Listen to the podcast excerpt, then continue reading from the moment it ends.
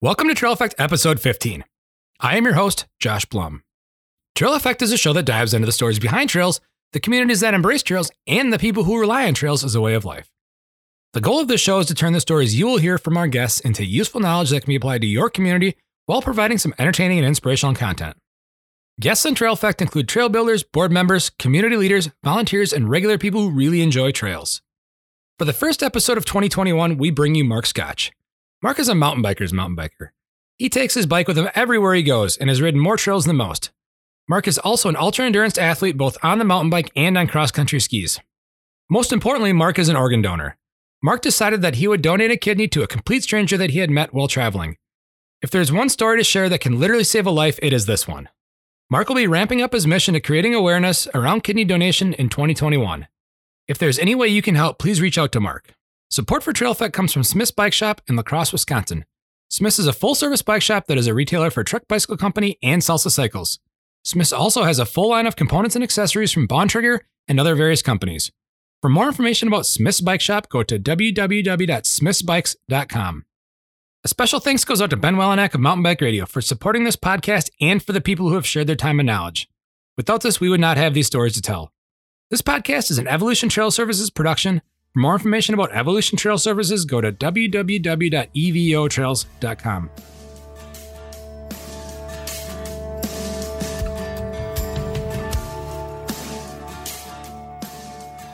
Okay, here we are with Trail Effect and Mark Scotch. Mark has been a mountain biker for quite a while, but started at probably when he was a middle-aged individual. And he's also a ultra endurance athlete and uh, the most most important part, and the reason why we're here today is he's a kidney donor. So welcome, Mark. Hi, uh, Josh. Good to see you. Good to see you too.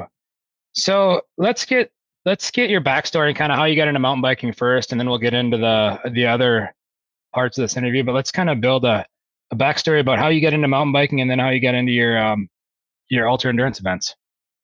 Okay.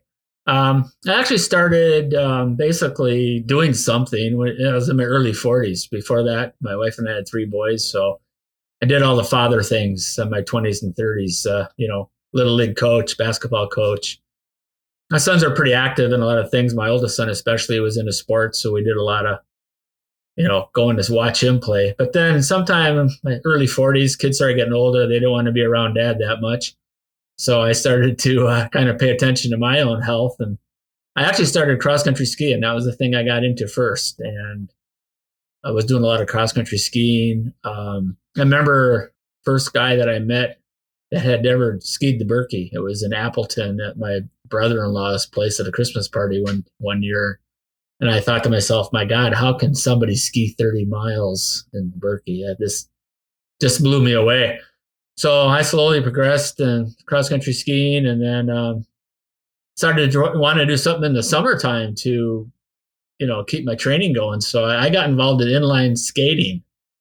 And I thought that was the best motion for. Uh, I was skate skiing at the time, doing a lot of skate skiing mostly. Although I did start on traditional, in uh, you know, traditional uh, skiing. So I did inline skating for about five years, five six years. I was uh, did the first five um, Duluth inline skating um, marathon. That was really fun.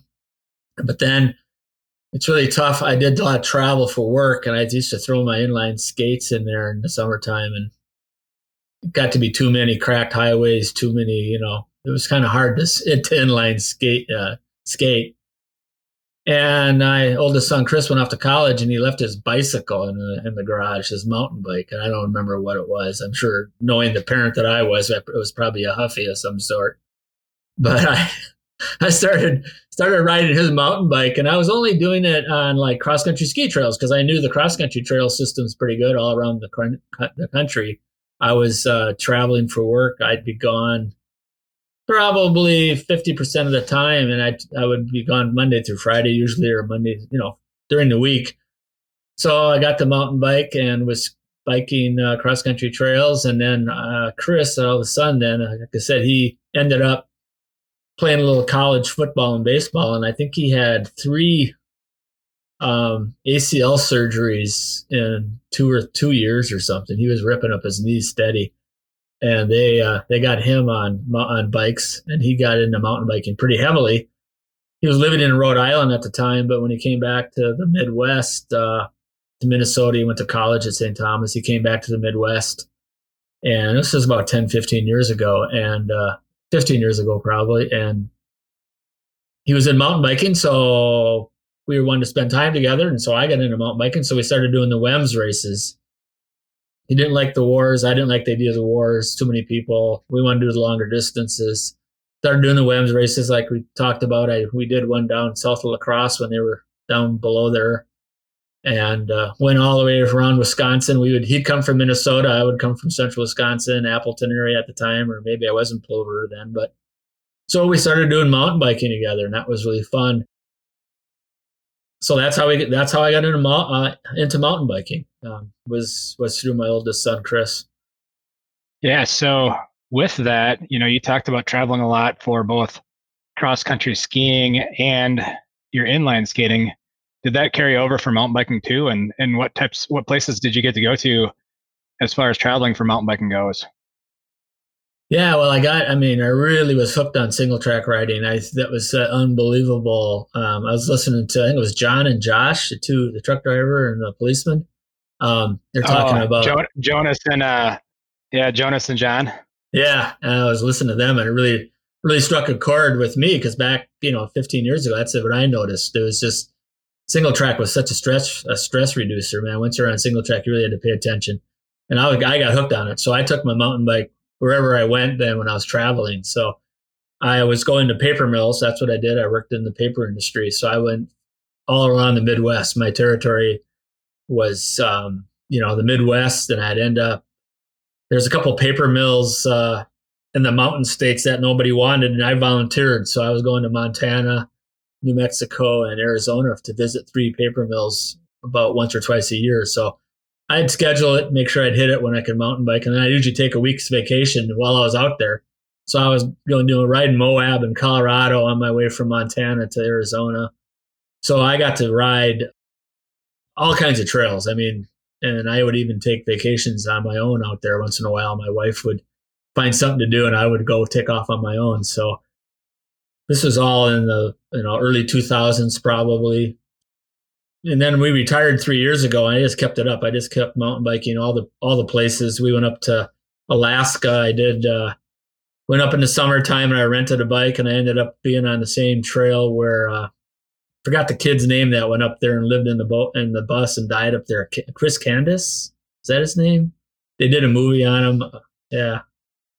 So and then I went up in the wintertime and I, I I was in the ultra marathon ultra ultra riding by then. The Arrowhead 135, I was doing that at the time in Tuscobia.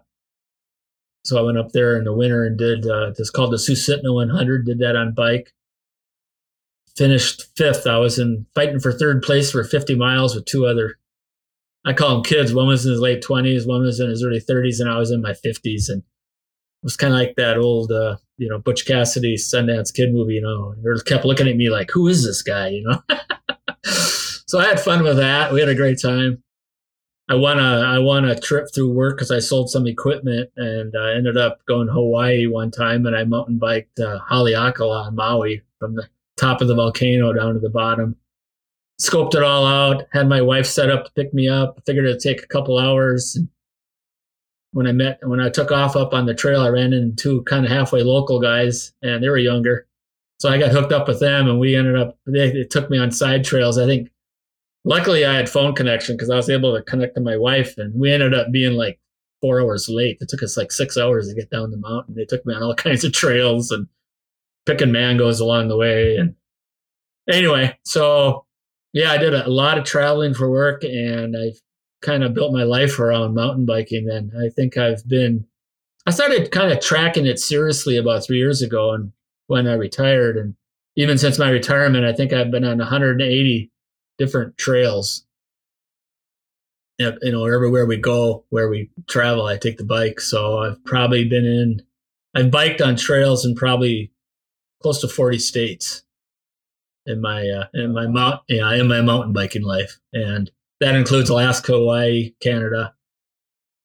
So yeah, that's kind of my background. I, I don't have a favorite trail because I just got so used to riding so many different trails. People talk about what their favorite trail is. I don't care. I just don't care. I just ride whatever there is, and I enjoy that because I know next week I might be somewhere else and it'd be totally different. So I don't get hung up on on what I like the best. I just like to ride.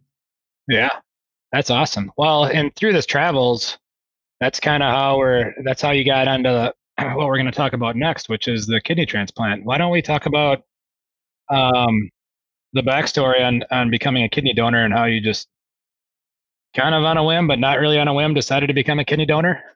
Yeah. Well, about three years ago, like I said, my wife and I retired, um, and we bought a travel trailer. And so we usually take off after Arrowhead. I usually do Tuscobia and uh, do it on bike or do it on uh, skis. I don't haven't, and then Arrowhead, the same thing, bike, ski, and then a couple years ago I did it on what they call foot, but it was a kick sled. It's kind of like a dog sled without the dog. and uh, so I did I did that so I could do it in all three disciplines. And uh, so usually wait till after the end of January, first part of February to take off on our travel trailer. So we were we took off first part of February, and I take my uh, mountain bike usually my full suspension bike, and I have a a hardtail or or a rigid.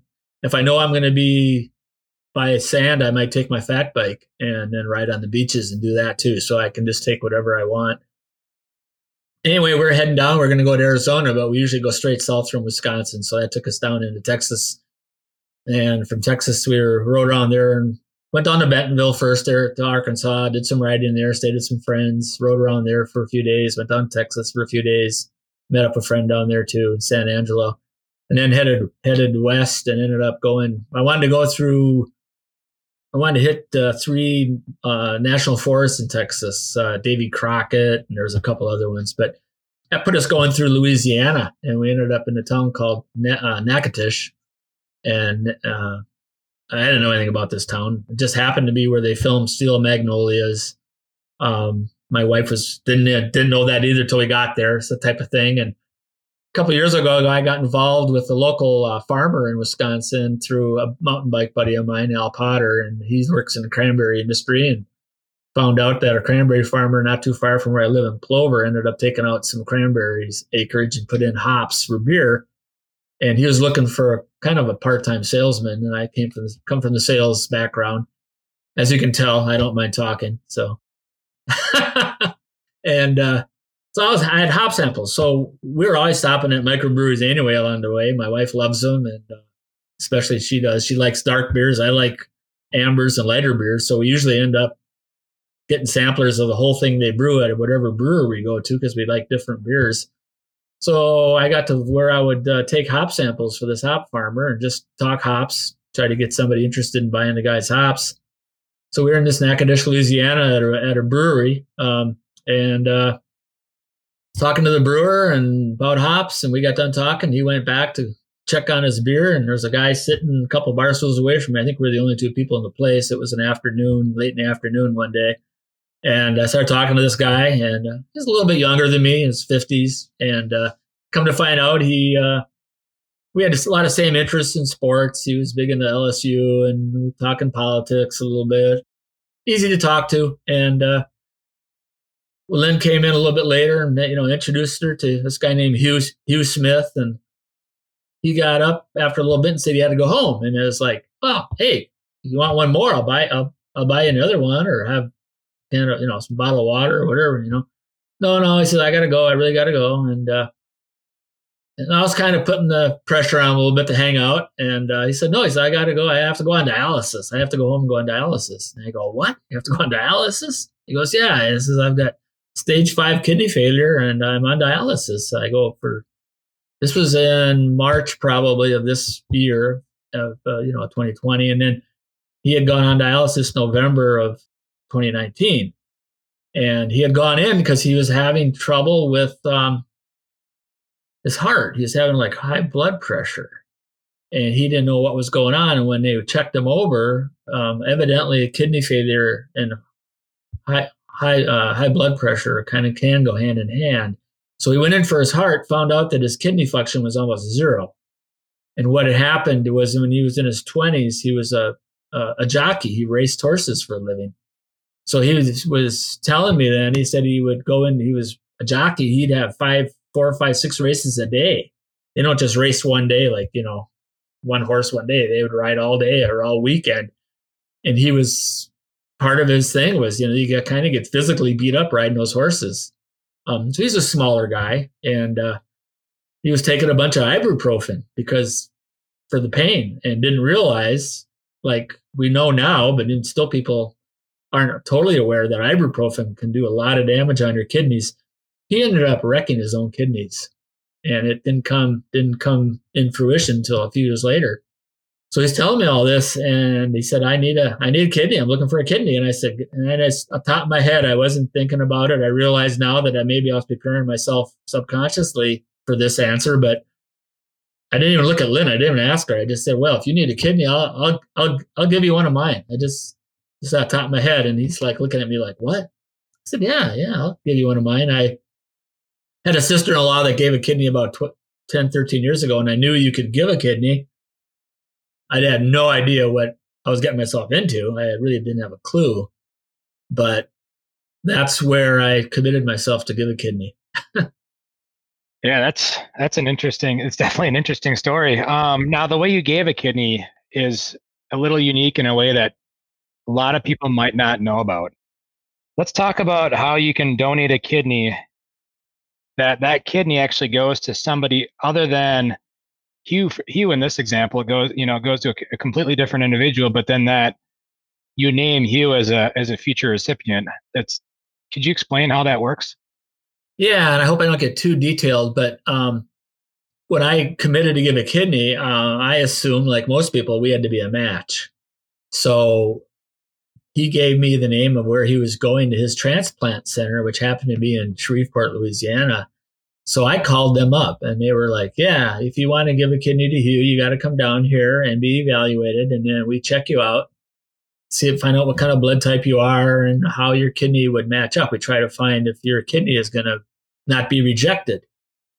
So it's quite a process. You got to go down there, get evaluated, and then get surgery. And I was thinking of all this saying, wow, this is pretty involved. I'm going to really, you know, I'll be living down there basically for a while. And, uh, I wanted to follow through with my commitment. I mean, I I made the commitment off top of my head, but I also am the type of person that when I usually say something, I usually follow through.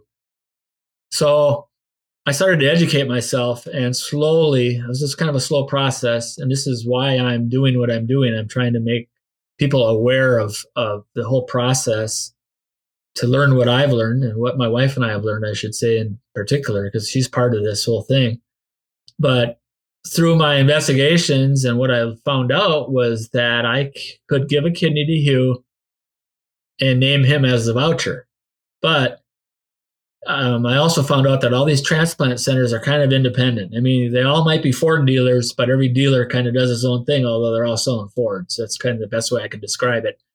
So I found out that through my research, uh, UW Madison is like one of the best transplant facilities in the whole nation they're rated very high. And I, the back of my mind, I'm thinking, well, why would I drive right through Madison to go to Louisiana? I mean, it's like, this doesn't make sense. Is there anything I can do up here?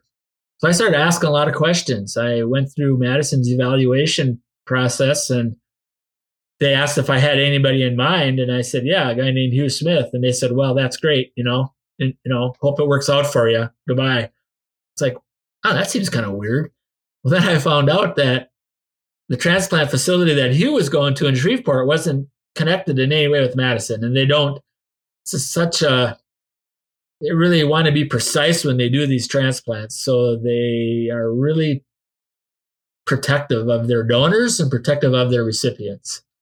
They don't want you to go to a doctor middle of Wisconsin and get checked out, and then that information is transplant transferred down to Louisiana the people that are going to do the, the recipient surgery want to know you as a donor, get to know your health, get to know that you're going to be safe afterwards. So they're very protective of, of their turf, so to speak. But that's good because I found out that there's a facility through the National Kidney Registry, which I went to and got a lot of information. National Kidney Registry is fantastic. And it's not a government program, it's private, which is a little mis it's kind of hard to understand because you think this would be all government controlled, but it's really not. It is. It it kind of is, but not really. So we, that's details we don't have to get into right now. But National Kidney Registry, the NKR, Madison is registered, and also there's a facility down Jackson, Alabama, or Jackson, Mississippi. I mean, no, no, Jackson, Alabama. I'm sorry. And so I talked to Hugh, and I said, Hugh, would you mind getting registered at Jackson as a recipient? Because if that's the case, then I can use what's called this voucher program. I can have all of, I can schedule my surgery up in Madison, have my donation surgery done there. They will we could have we could have done it to where we could see if Hugh and I were a match. But he had a hard time getting on at Jackson. It took his process took quite a while. So I went ahead and just scheduled my surgery all at Madison, named Hugh as my voucher recipient. So when I got on, when I got evaluated and got accepted as a donor, they went through all my health and uh, make damn sure that you know I've got two kidneys to start with. That's one thing most people don't realize that I think one out of seven people are born without two kidneys. We don't even know it half the time. That's how. When I heard that, it's like, well, you can get by on one kidney. A lot of people out there don't even know they have only one kidney. They're still doing fine. So I got evaluated, named Hugh as my recipient. So then when I got on the ki- kidney registry, they do an algorithm that goes and runs my kidney and who I am, my kidney type, the antigens my kidney does to make a perfect as perfect a fit as they can. They found a person in Manhattan, New York, that was the best fit for my kidney. So my kidney went to Manhattan. So that person I don't know yet, and maybe I never will know. I'm trying to find out if they're willing to talk to me and I'm willing to talk to them. So by donating one kidney, my kidney saved possibly saved a life in Manhattan. If I didn't save a life, I really altered somebody's life for the positive in a huge way because they're off dialysis now. Um, dialysis for some people is a slow march to death. So, so for some people, it is a death sentence. But Hugh is also going to get a kidney. So my buddy down in Louisiana is going to get a kidney as well, and he he was scheduled for December second surgery, but COVID entered into that and caused delays. So he probably won't get his kidney until sometime after the first of of the year. So you don't have to have a direct match. Uh, this is called a voucher system it's only a couple years old. Um, some of the benefits of the voucher system I didn't realize at the time, but I've learned that they help with mileage reimbursement for the donor, like my driving to Madison. Give a mileage. Um, also covered some motel costs. Um, if I was working, they would have a, a, a payroll payroll supplement to help losing work if you're off work. And one of the cool things, and my wife was with me on all the evaluations and she was part of this journey. And then toward the end of it, she realized that she wanted to see if she could be a donor as well. So she went through the evaluation process. She's going to become a living donor as well. But for her, she's taken the voucher system, but she's, she's going to, her, her vouchers are going to be our, our kids and our grandkids. So you can do a future donation if you're older we don't have a history of kidney disease in our family, but if anybody would get hurt or kidney disease would show up, our three grandkids and two of our kids, you can have up to five people named on this voucher program for your family. So her voucher is going to be for our family, but somebody will immediately get a kidney when she do- when she donates here in the next couple months. So if there's anything specifically you want to learn, I'll end it there and, and we can we can go on from there. As part of this, you uh, you've also created a, a website or a blog, whatever you want to call it in today's world, called the Organ Trail, correct? Yes, um, I started it on Facebook, but I also decided to do a website as well called the Organ, not the Oregon, but it's the Organ, O R G A N Trail. Um, funny how that name came to be. Uh, I don't know. Some people might remember a magazine called the Dirt Rag, and uh, when I first started mountain biking, I thought that was fantastic, and I got on that. And back in the day, they had a they had a blog where you could get on with people and oh, they, what did they call it back then? A forum, a forum page. I got to know some of these guys, and we got into some pretty good conversations. I'm a I'm a conservative by you know my nature. I'm conservative, so I get in all these conversations with all these young liberals on on the dirt rag, and they were they were tearing me up pretty good because I was like one of maybe three lib- uh, conservatives that would ever write on there. They were all eat, they were eating us up left and right. But um, it got too contentious, and Dirt Rag quit doing it. But somebody decided to uh, this started this new thing called Facebook, you know, and they started a Facebook page and included me in it. I guess they just wanted somebody to agitate. So I'm one of 16, 17 guys that we've been on this uh, this this private Facebook page for like over 10 years, I think. And we just talk bikes. That's what we have in common. We uh, some of them guys come from BMX, and uh, it's a ton of stories from there. But when I decided to do this, I said, "Hey, I need a, I need a, I need a name for this this this adventure that I'm going to do called Kidney Awareness." And a guy named Kevin Neerman, who used to do a lot of artwork for Dirt Rag, and he was on some of their front page. I have his one one of his, uh, or he's an artist by trade. By I wouldn't say by trade. He he he does it very good, but he did a lot of cover magazines, uh, a lot of cover art for Dirt Rag. And I have one of his uh, originals was when Fat Bikes first came out. So um, I've got the Dirt Rag magazine with his artwork, and I've got the original as well on my wall. So Kevin, he's very original, very you know interesting guy, and he came up with the Organ Trail, a kidney a kidney donation journey, and uh, so I took that from him and uh, I use that for my website and my Facebook page. So that's going to have all the information on my ride and what the story that came to be and what we're doing. So if you want to learn more about about what I'm doing and about kidney donation, that's the place to go. Well, and you're right. technically, in one sense, already started because you decided that if you're going to give a kidney, you're going to ride from where you live to UW Madison, correct? Yes, and it's really ties into what you try and talk about on your on your podcast here with Ben. And uh, I live in Plover, and I I I guess I for twenty some years I traveled to all my trails. I just because of work I was traveling. Well, when I'm home, I don't like to travel. I don't like to throw my bike on the car, so I try to ride from home. So you know, we're really lucky in where I live in Plover and Stevens Point. We have what's called the Green Circle Trail, which is about a 30 mile trail around Stevens Point, and we've got various uh, single track trails off of that. A guy named uh, Jesse Lalonde, somebody might know his name. He went to school at Stevens Point. We still have trails out in the woods that kind of he helped design way back when. They're all, you know, some of them are kind of only certain people know about them. And uh, so we have a single track off of that and I could leave from my house and go on the Tomorrow River Trail, which is a straight a, a, a, state trail, a bike bike trail in the summer, and connect with Standing Rocks, which is my local local uh, mountain bike trail. Or I've ridden that all the way out to Hartman Creek, which is in Waupaca, which is their trails there. So I'll get on my bike and turn it into a three, four, five, six, seven, eight hour ride. Go out, hit the single track, and come back.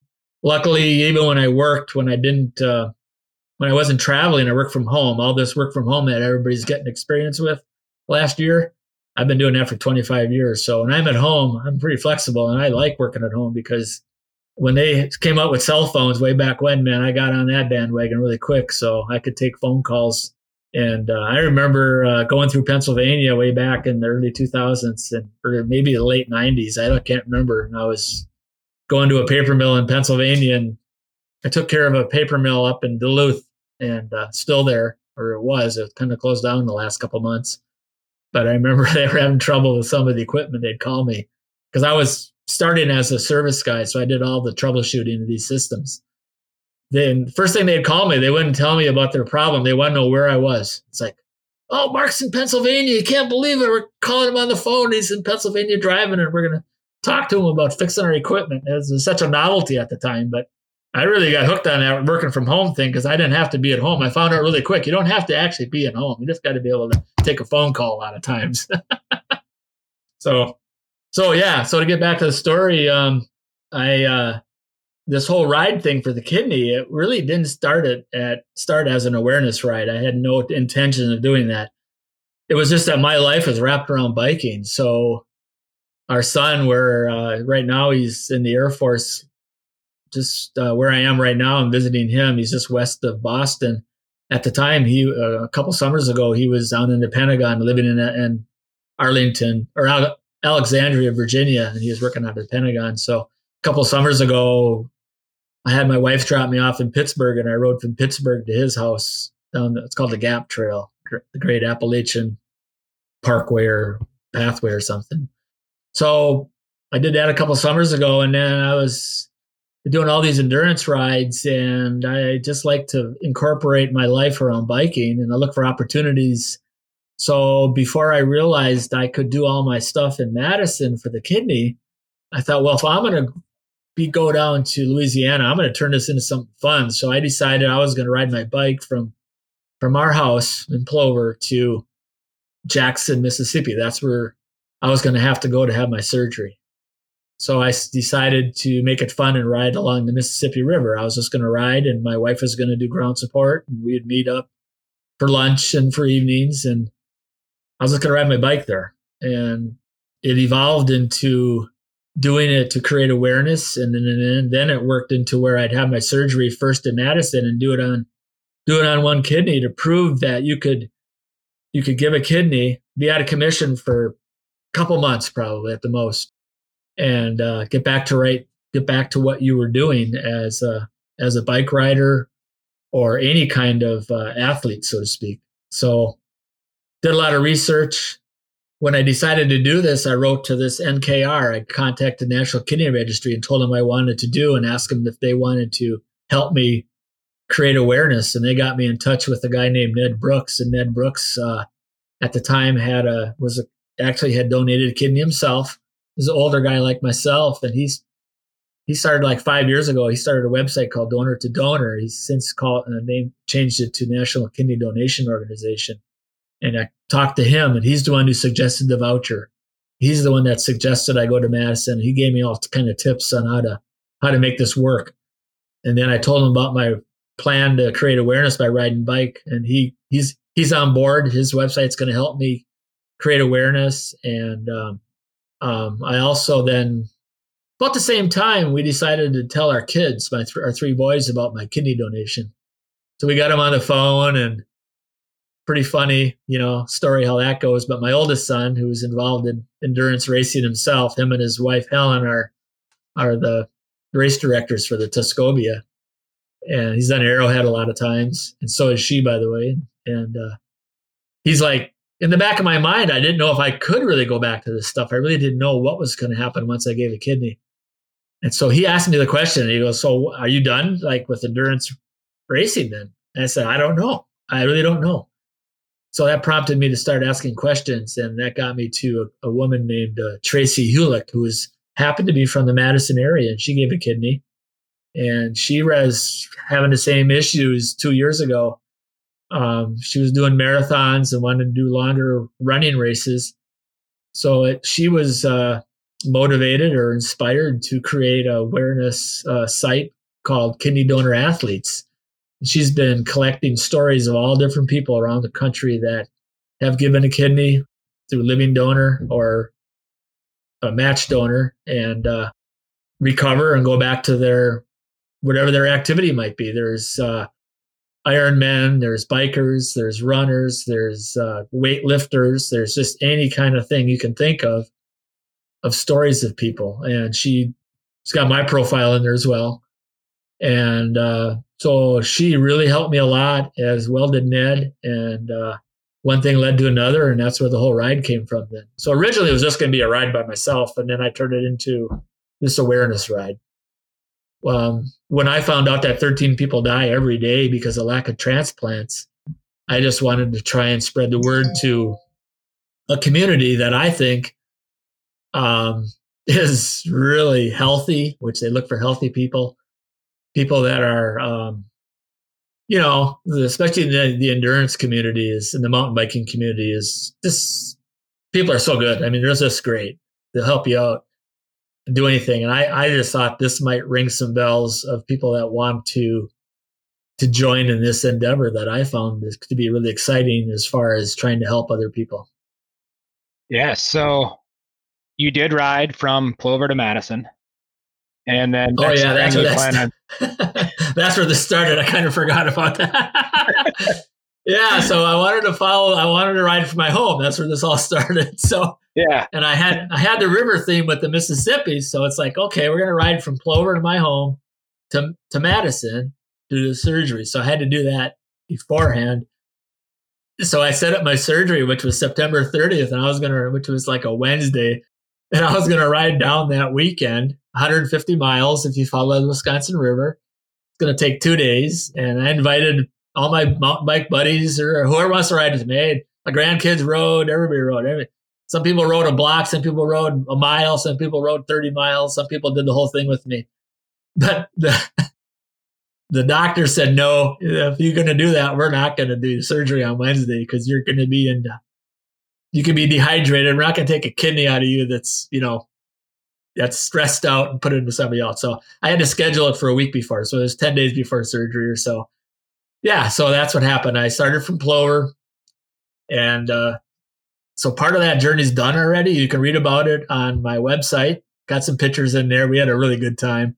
And, uh, and the whole thing was, hey, people ride with me. We can talk about kidneys. We can talk about anything. You know, we talked about the election. You know, and we, you know, we just talk about everything while we're riding. So that's part of the fun. I wanted to incorporate the fun of riding with with this whole kidney thing and have have fun with it. So I did the first part already, and the second part's going to leave from Madison. That's where I had my surgery at the UW hospital on April 24th. And I've already got it set up to where that's when I'm going to leave. And uh, people can all across the state can come down and ride with me if they want and help I'm trying to get uh, exposure so we're get tv radio uh, we already had the tv stations in madison um, in, uh, interview us as we came into madison last uh, september we'll get them online when we leave in april and do the same thing again we're just going to have if i could get a critical mass i mean if i could get a ton of people this would be uh, awesome to just have I mean, gobs. I mean, hopefully, COVID is to the point where people feel like they want to come out do this kind of thing. But even if it is, we can. We'll we're going to start at a big parking lot so we can keep distance away from us. You know, in between the riders, and we're going to just ride down. We're going to ride a certain path out of Madison, and I'm going to invite again, open up to anybody that wants to ride. We'll keep the pace slow. Kids, I don't. I mean, kids are important. My uh, my 11 year old grandson is in fifth grade and he was telling his teacher about this and then she she actually played the video from one of the tv stations and it's really funny because tracy hulick who i mentioned earlier she knew she was going to donate a kidney from seventh grade i think she heard one of her friends talk about her uncle gave a kidney she decided in seventh grade she was going to give a kidney and it took her till she was in her 30s but she ended up doing it so I, I want to plant those seeds with well, young people and older people too that feel like they they want to give something back. This is a great way to, like my wife's doing, give the voucher to her to our family and still give a save a life today, so to speak. I got two two places I want to go from that. One is, is there a certain age that is kind of the prime time for donation? And then we'll go on to the second topic after that. Yeah, and I'm not an expert in this, so I encourage people to. I don't want to be an expert. I just learned from sales that you don't want to. I don't need to know everything. I just need to tell you where to where to find information and let people buy. I'm not trying to sell. I'm trying to let people buy, and I want people to feel like they want to do this. So the age thing, I found out that they don't want to do it too early because if kidney disease does show up, it shows up in the early years of people's lives.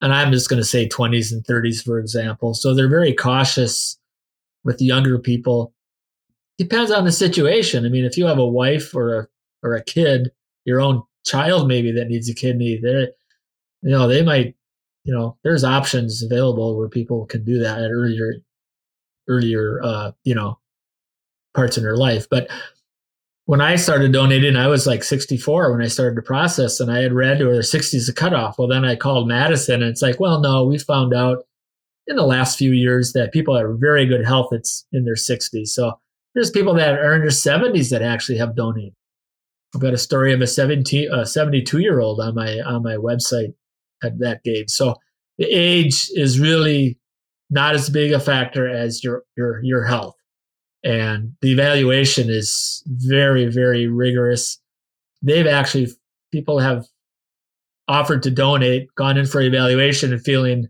100%. And they've actually found cancer or something, and it's such early stages with these people, heart issues that that it actually saved their own life by going in and get evaluated. they couldn't become donors, but again, it helped them personally. So then the second place I'd like to, to go is I think to kind of ease some people's minds of, of, what the process is like to donate a kidney. Um, how was how's your recovery been? You, you know, you, you donated back in September and we're now at the end of, you know, we're, we're recording this on December 27th of 2020 to put that into perspective. Um, how was the recovery? Obviously you're traveling, you're, you're still riding your bike. Your lifestyle doesn't appear to have changed much, which is great. Yeah. So, you know, you got to be careful because um, this is only one story. Okay. Um, this is just me. Yep. And I was 64. I was in good health. I mean, I'm, I'm, uh, I did the Birkie, I don't know, 12 times, I think. And I remember in the beginning, I used to wear the heart rate monitor when I trained when I did the Birkie. And I'd, I'd finish the Birkie in a little over three hours. I was a wave three Birkie skier, which is pretty good. I mean, I had taught myself how to ski. I didn't take ever take lessons, but whenever I finished the race, I'd look down at my watch and it'd be flashing obese because I'm I'd be I'm I'm overweight for my for my height and everything. Um, it's muscle, you know, it's all muscle, you know. yeah, exactly. But anyway, but anyway, just to give the just to give the listeners, I'm not I'm not you know a six foot five, you know, 160 pound guy. So borderline. Uh, I've been fighting cholesterol. I'm I'm not on any medication, but I am borderline. But I'm not real. To me, the key word is balance in my life. I like to have fun. I like to have a beer. I like to you know eat certain foods, but I also like to ride bike a long distance or ski a long distance. So I guess you know for me personally. I think I was in pretty good health going in, except for a little bit borderline cholesterol.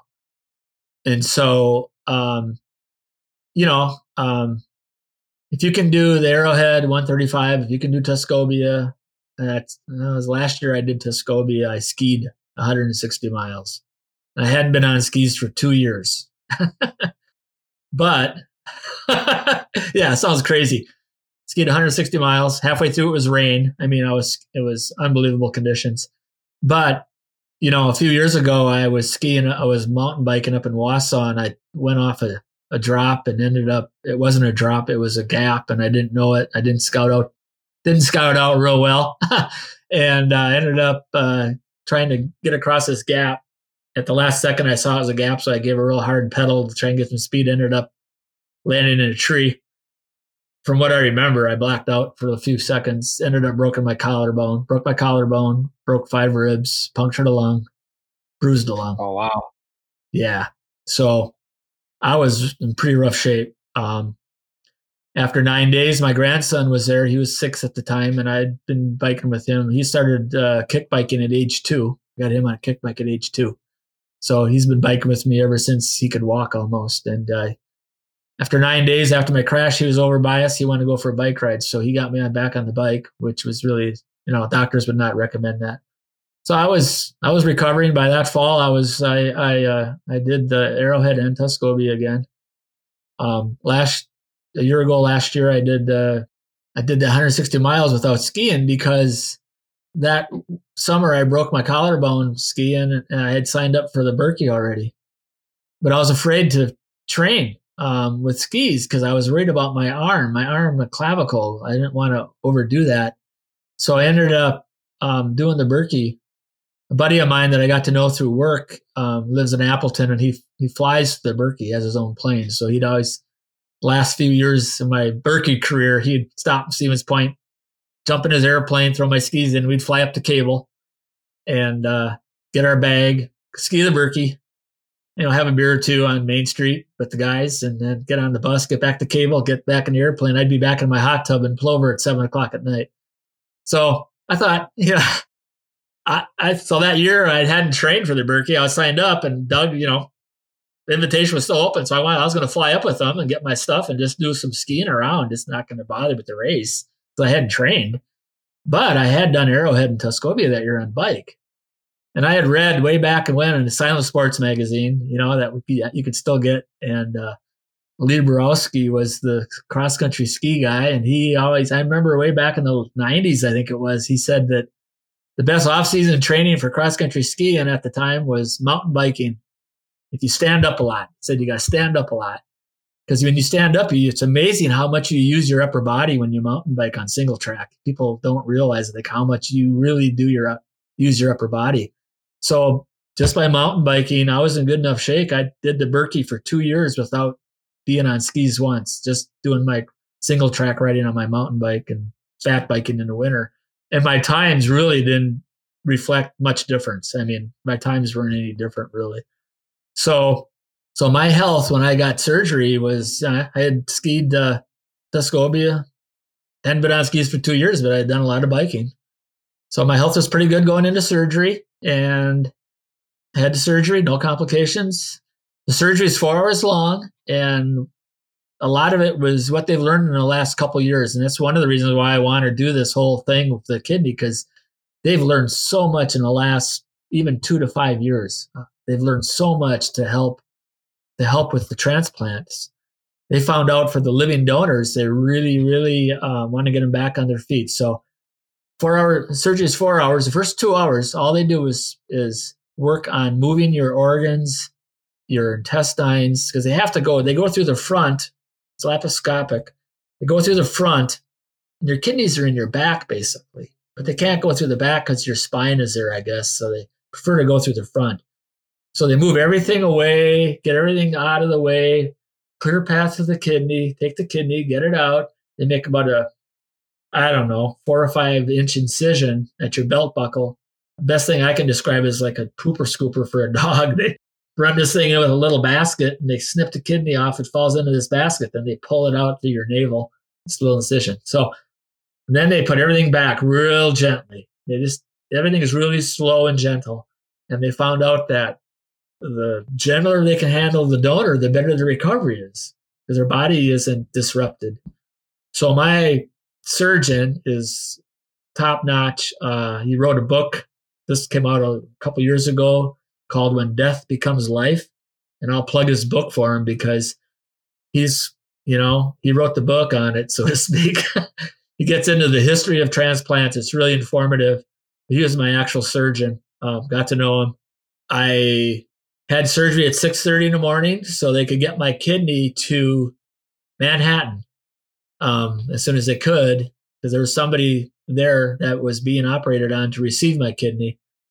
So by five o'clock that afternoon i was already up. They had me up walking. By eight o'clock i was you know walking on my own. There's a couple of videos on my facebook page that has me walking around. I left the next day because um, I fulfilled the requirements was just basically be able to go to the bathroom, basically, you know, be able to urinate. They didn't even care if I had a bowel movement because they, you know, they figure you're healthy going in, so they don't make a big deal about that for living donors. I kind of was getting off the painkillers a little early. I do admit that. I've I've always been able to handle a lot of pain, um, so I didn't was kind of skimping on the painkillers. But the ride home from Madison to Plover, which is 90 miles only, but that took a lot more out of me than I suspected it would, just sitting there. And I wouldn't say bouncing around, but you know, you're in a car. And I woke up the next morning in a lot of pain. And um, I started to get back on the painkillers they gave me full full throttle. Um, my biggest pain was not my stomach; it was my back. When they do surgery, they they insert a gas into your stomach cavity and they blow it up and that gives them room to work on things. So everything's blowing up and they try to suck all that gas out, but they don't get it all. And this is common for any kind of surgery in the abdomen area. That gas causes, and there's a reason why, but I can't remember. That gas problems, gas causes problems in your back and your shoulder. And I had more problems with my back and my shoulder. My stomach never bothered me once. It was my back and my shoulder. And I found out that I couldn't lift my left leg. Um, when they go into the left side, they prefer the left kidney. So they can do a little, when they're doing things in there, a nerve can be damaged. I wouldn't say damaged, affected. And it happened to be my left leg. I had a, I couldn't lift my left leg without pain. So when I tried to put on my pants or my pajamas or even underwear, I couldn't lift my leg very well. That took about a week actually to where that was gone. My pain in my back took about five days. But I was up walking around doing a lot of things. They have you on a 10 pound weight limit, so they don't want you lifting anything and risk a hernia. because that one incision they make on your stomach, they don't even cut the muscle. They cut the skin. They slowly separate the muscle enough to get the kidney out, and then they put the muscle back. They don't even do the muscle cut. They don't want to. They don't even do that. Um, so that, again, that that creates a a better recovery, a quicker recovery. But like my doctor explained to me, no matter how good you feel, you still run the risk. Your body still has to take X amount of time to heal from the laparoscopic cuts and the actual cut in the stomach. So he really highly suggested, even though I felt great, I didn't have any issues, to stay on that. Uh, I went in two weeks for my two week checkup, and he was telling me all this because I said, "Hey, can I get back on my bike after two weeks?" And he said, "No, don't do it." He said, "You risk, you're going to risk doing something that would set you back." And at the time, Tuscobia was still on, and so was Arrowhead. So I planned on doing both Tuscobia in December and Arrowhead in January on one kidney. That was going to be a big, big thing, you know, uh, be able to go back, you know. Well, they both got canceled, but I got on bike and uh, uh, I'm not going to say when, but it was early. Because uh, I don't want to, everybody's got to judge, make their own judgment, make, make their own call. But uh, my wife has an exercise bike that broke down and I was working on that. And I had to set it up for her. And I found myself on her exercise bike trying to set the seat because she's about the same, she's a little shorter than I am. But I ended up on her exercise bike, pedaling this exercise bike without even thinking about it, trying to get it set up. And it's like, I'm doing this. Well, so I kind of like, well, okay. I kind of, it felt okay. So I snuck out. My wife wouldn't let me. I had to sneak out and go tell her I was going to go for a walk because they encourage a lot of walking. Walk as much as you want. I was doing two, three hour walks basically a couple weeks after my surgery. I was out walking early and I snuck my bike out and uh, did it very light biking. I didn't do very light pedaling. I didn't do anything major. And I just, I went around the block, felt good. The next day I went out for a half hour ride and it about killed me. I was so tired. They told me the biggest thing people find for donors, recipients are totally different because they're getting the kidney in, but the donors is fatigue. And it, I could not believe it. I went out and for 15 minutes, I rode down the bike path and I had to turn around. I could barely pedal. I was so fatigued and I was unbelievably hungry, unbelievably hungry. My body just that little bit of exercise just seemed to just suck everything out of me. So it, I went for 30 minutes that first day and I couldn't believe how fatigued I was. And I had read stories about people going out and feeling great and then they hit a wall and they can't get back. They have to call somebody to pick them up. I don't want that to happen because my wife probably would have said, You're on your own, buddy. You're an idiot. You stay out there. so anyway, I got back after half hour. I took the next day off. I just walked. Then the third day, I went out for a little bit longer, and I still hit that fatigue. And uh, it took about four or five rides. It took another week probably to where I could go out and feel like I could actually ride somewhat normal. But I got surgery on September 30th, so that my eight to ten week or eight to six to eight ten weeks wrapped into hunting season. So I went up deer hunting season. I have a hunting shack and I carried a gun, which is probably, you know, the weight limit thing. But uh, after hunting season, then I did a lot of walking during hunting season, um, just walking, general walking. I came back from hunting season. That was my my two weeks, my two months were up. So I got back on the bike and I've been biking. I lost some fitness, obviously. Um, and I'm still careful. I stayed off single track. I stayed off you know, anything that's going to have a hard climb where I have to really use my upper body and kind of use my core. I just did leg pedaling on flat ground.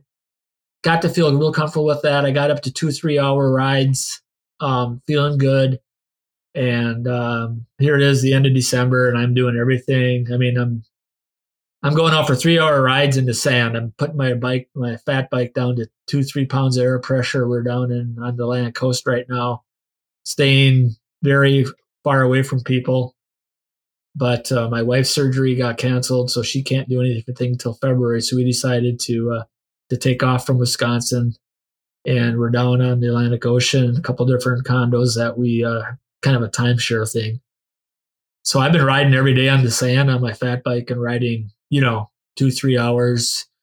You know, I'm not going 100%. I'm doing 80 to 90 though. I'm just having fun, you know, just not killing myself.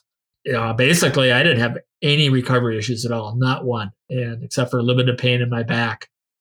Um, and that's not totally unusual, but I, I'm not gonna, I'm not gonna say this is for everybody. You know, somebody might run into some issues, but for me, it, it's been like really nothing, to be honest.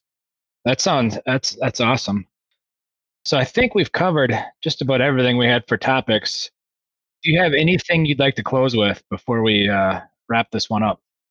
Um, you know, I just, in general, just uh, my wife and I are just trying to get word out that I didn't realize it. I mean, sure, a lot of people don't realize it that uh, this kidney transplant thing is really bizarre because like I said, 13 people die every day because lack of transplants. And a lot of people can live with one kidney. I mean, most of us can live with one kidney. And there's a TV show that just kind of came out this year on CBS called Be Positive, and it talks about a kidney donor and a kidney transplant victim. And you can re- watch some TV on it even, but I only watched one issue, once, one, uh, one, one uh, show. I don't know how realistic it is, but um, I guess what I'm trying to say is that more and more word is getting out that, and a lot of it's because they've made so many advances in, in the uh, on on the medical side. You don't have to be a match. Uh, you don't have to, you know, spend. You don't have to travel somewhere to be somewhere to, to donate a kidney. You can do it locally and still have a huge effect. So I'm just trying to. My wife and I are both just trying to make people aware to to look into it. I mean, not everybody can be a donor, a living donor. Uh, you know, most of us are are got that orange dot on our driver's license. We're we're willing to be deceased donors, but I found out that only I think three out of a thousand people die in such a way that those organs can be used. I didn't realize it was that low. I mean, I thought that I didn't think there was any need for for organs. To be honest with you, I thought that everybody that needed one was getting one. That's not the case.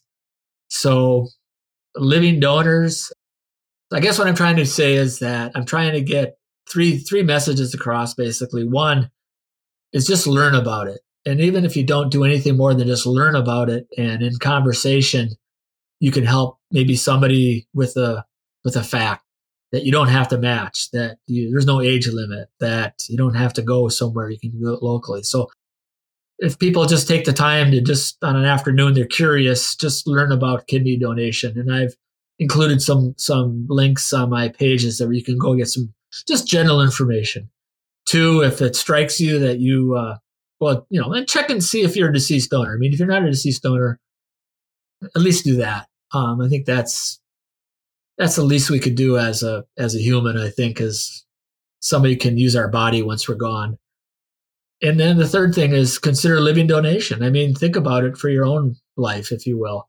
And you don't have, I mean, one thing I learned about sales, I never got upset if I didn't get a sale at the time because if the people aren't ready at the time, you have to sell something tomorrow or next week or next month. And Tracy Hulick, the gal that started uh, Living Kidney or Kidney Donor Athletes, she's she made this decision as a seventh grader, I think, to become a living donor, and she didn't do it until she was in her late thirties. So you know, if you just learn about it, maybe somebody's story will strike you in a certain way. Maybe someday you'll decide to become a living donor when time is right. I mean, I don't think I would have ever considered it if I was still working. But once I retired, um, it became just something that that struck me uh, at the time of my life when it all made sense.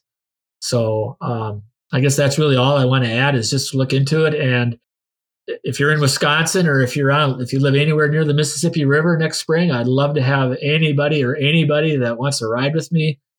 Even if you don't have any desire to be involved in the kidney donation thing at all, just come out and ride and help me create awareness by getting as much possible, as many people as possible to ride to get the to get the media to take it to get attention and and help spread the word that there is a need if one out of 10,000 people would become a living donor, 13 people a day would not be dying. We would wipe that out in one at one at one time. Of course, you have to do it every year because I think every 10 minutes or so, somebody goes on the kidney donation list. There's 100,000 people right now waiting for a kidney in the United States, and there's 30,000 or so surgeries, transplants done. So we're losing 60,000 people basically uh, to to this, and you know we all make donations in some way. We donate our time, we donate our our treasure. I just looked at this as the bang for the buck. I mean, considering what it took for me to donate and my recovery, the fact that if if I do need a kidney because I registered and donated to the National Kidney Registry, I will get a kidney if I need one, even though I only have one right now. The bang for the buck at the, you know for this is just um, it's the most I could ever think of to do for something for somebody and have the least amount of effect on me, so to speak. I mean, it's just I and, I and I'm getting some great bike rides out of it. Once I once we do the Mississippi River ride, I'm going to turn around next fall and I'm going to ride from Plover to Manhattan because that's where my kidney went, and I'm going to do the same thing going toward the East Coast. Uh, got a route, but depending on COVID or not, if I can get up through Canada, because I plan on going from, Plo- from Plover up to Sault Ste. Marie and go to Canada for a little while, and then pop on down and do some ferry riding on some islands in Lake uh, Lake Huron end up in Niagara Falls and then following the Canal River, canal, uh, the Erie Canal. Now is a bike trail from Niagara Falls to Albany. Then from Albany is a is a shot down to New York City. So that's what I'm going to do in the fall. I'm going to do the same exact thing and try and create awareness. I got a bunch of people that I know from Pennsylvania that have ridden with me. Dirt rag, we had a dirt rag uh, ride one year, ten years ago or so, and I ended up riding with some friends from in Pennsylvania for that. So to answer your question, I guess I'm just encourage everybody to try to that's that hears this, just try to learn a little bit about it is what I'm asking. Yeah, well, that's I mean that's awesome, and we'll get just in case people are wondering all the links that Mark has talked about here as far as website links and everything. We'll put those in the show notes, so you know they'll they'll be easily accessible. Um, I encourage anybody who wants to join Mark with his ride, whether it's you know, here or Louisiana or anywhere in between here in Louisiana. And when I say here, I should preface that with Wisconsin. Anyone between Madison, Wisconsin, and Louisiana that wants to, you know, wants to hop hop on and join Mark, even if it's for a block, you know, to to join Mark in, a, in his ride next spring, starting on April 24th. Yep, April 24th, and I've got the route already uh, on my website. You go to events, and I, I uh, I just separated by what Google allowed me to do with maps. It's not a day to day thing. It's going to be very, very fluid. Um, I do know that we're leaving on the 24th, and I hope to get to Dubuque, which is 100 miles the first day. I may or may not even do that, but it's going to be very day to day. We're also going to be asking the mountain bike community and the transplant community um, for lodging um, along the route. I'm going to be talking to a couple national organizations, and we're going to specifically start talking to state organizations. So along the route, um, instead of trying to get motel rooms all uh, you know all along the route, we're going to be asking for people that be willing to help with with lodging for Lynn and I. And again, it's going to be COVID restricted. Maybe we'll see how it goes. Originally, this whole ride was going to happen this last fall, but because of delays in the transplant, I had to wait till this spring, which maybe was a huge blessing in disguise with the with the vaccine coming. So, um, you know, I'm not gonna. I've done a lot of bike packing in my time. I spent a lot of time in sleeping bags uh, for ten years in a row. My brother-in-law and I went up to Canada canoeing and kayaking for weeks at a time up there, a week or two, ten days at a time up there. I've done a lot of dirt dirt camping and dirt sleeping. I don't want to do it on this trip. so we're gonna be uh, we're gonna be looking for a bed. So if anybody is willing to help us out in that regard, either putting us up or spreading the word, all that's going to be available on the website and Facebook page. We're gonna, we're I'm not I'm not doing anything right now with it. I'm going to wait till after the first of the of the year to start scheduling this a little bit more. But we're just going to open it up to the goodwill of the community, so to speak, and see what happens. And hopefully, it's uh, the spontaneous spont, spont, spontaneity of it is going to be part of the fun for me. I uh, I got so used to riding trails that are new to me. When I if I ride twice on the same trail, I, I, I get bored pretty quick now. So uh, same thing with this whole ride. I think that's part of the fun is just uh, kind of seeing what's out there tomorrow, so to speak. Yeah. Well, it all started with a spontaneous donation. Yeah, true. True enough, I guess. Uh, I know my oldest son, Chris. He he knows that you know whether it's canoeing or kayaking or biking or skiing, I kind of move into something and then I wouldn't say I conquer it by any means, but after a while, I started looking at something else. And and uh, you know, one thing that's really held my interest though has been mountain biking. I think because of the because they're on a different trail. Uh, that's one thing that never really interested me about biking was like road biking because it's like uh, it's not as mind capturing as single track, and so I always single track is always my ace in the hole. And so I think everybody listening to this will agree, will understand that. But um, and we're to be doing. I'm not, you know, I'm not, a, I'm not opposed to somebody along my route saying, "Hey, Mark, we got some single track. Come on over here, and I'll take a day off and do some single track riding with anybody along the way, or half a day." Doesn't I? I'll veer off that trail. So anybody, hey, you know, challenge me. Let's go do some single track riding. Come on. yeah, make it an adventure. Yep, exactly. So awesome. Well, thank you very much, Mark. We're going to wrap this thing up. Well, uh, uh, thanks to you and Ben, Josh, for the opportunity to come out and spread the word and let me rattle on um, with this. I've got my email address and phone numbers available if anybody has any questions that want to talk to me privately. This is very serious. I mean, I'm having fun with it and I'm a little cavalier about it, but to be totally honest, it's very serious. Very serious. Yeah. Well, thank you again for your time and, and this was great. Thanks. Thank you for listening to the Mark Scotch interview. I hope you have gained some insight around kidney donation. If you have any ideas or platforms to help share the kidney donation story and Mark's story of the Organ Trail, please reach out to Mark. His contact information can be found in the show notes. Please share this podcast with others. Getting this message out may literally help save a life. Please remember to leave a comment and rate the show wherever you consume your podcasts. This podcast has been made possible by Mountain Bike Radio, Smith's Bike Shop in La Crosse, Wisconsin, and is an Evolution Trail Services production. If you have ideas on future communities or people to feature on Trail EAffect, please don't hesitate to reach out by emailing evolutiontrails at gmail.com. Thank you again for listening.